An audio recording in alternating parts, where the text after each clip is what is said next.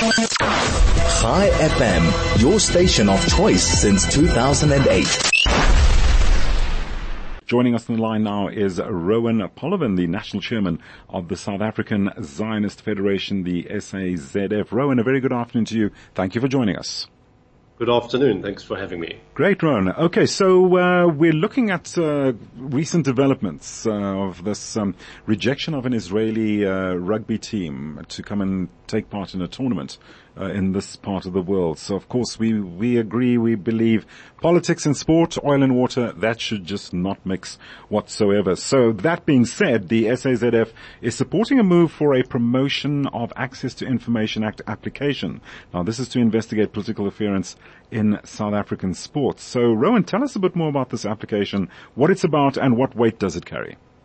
So, Michael, thanks very much. Essentially, the South African Friends of Israel uh, has given South African rugby until Wednesday evening to explain why and how they came to the decision to basically kick the Tel Aviv Heat's Israeli team mm-hmm. off the Mzansi Rugby Challenge, which is happening next month. Right. And the South African Zionist Federation fully supports this move because we believe that the decision to kick the Israel team off is irrational and comes as a result of pressure by the ANC and the anti-Semitic BDS movement. Okay, so that is, I was going to ask, uh, so um, you believe that's where it stems from. I was going to ask now, where do you think that came from? So you believe it's mainly ANC, uh, the, the BDS uh, movement uh, issue, no, no one else, no, nothing else is involved here? Yeah, I think as you said, um, sports and politics should not should not mix. Sports mm-hmm. is an incredible opportunity for people and organisations and countries of diverse backgrounds to come together and play a game on the field and have fun and interact. And essentially, what is happening now is politics is getting involved, and the ANC, uh, which has a particular vehemently anti-Israel position, mm-hmm. and we would assume the BDS movement, who highly influences the ANC has decided to put pressure on the South African Rugby Union right. to take this team out. And they've not, mm-hmm. they've done, you know, this on other occasions. And what is very sad is they've no issue with uh, any other team. They simply decide to discriminate against Israel, the one and only Jewish state. Rowan, have you pre, okay, previously and, uh, well, lately, have you approached Saru about this? Have, has anyone from the organization approached them? Have you had a meeting to discuss the, the issue?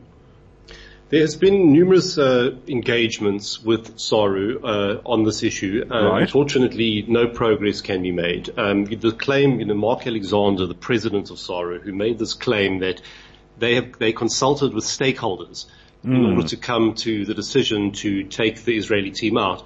We find that a very strange statement. We were not, certainly not consulted. South African Friends of Israel were not consulted. Uh, Israel was not consulted. Mm-hmm. So we'd be very interested to find out who these so-called stakeholders are.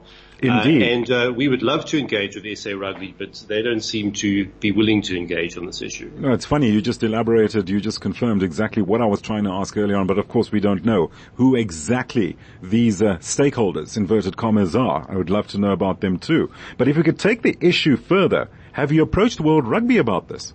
Yes, so there actually has been already an application yes. um, to challenge this decision mm-hmm. uh, by World Rugby, and that is currently in progress. So this will be an important uh, case to follow. Indeed. Um, going coming back to the uh, the, the the response uh, until Wednesday. You said they've got uh, till Wednesday to respond. What, what what action are you considering following that?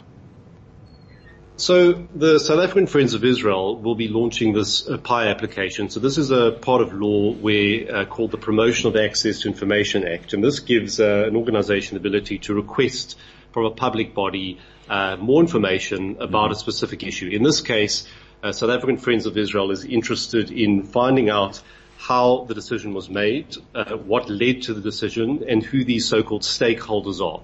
And we'd right. be very, very, interested to find out uh, this information and whether this decision by SA Rugby was taken rationally or it was taken irrationally, uh, and uh, the steps that will follow from that. Rowan, okay, we're going to have to leave it there. Thanks so much for your input and, uh, well, wish you all the best in all your endeavors to straighten this out and find out exactly what is going on here.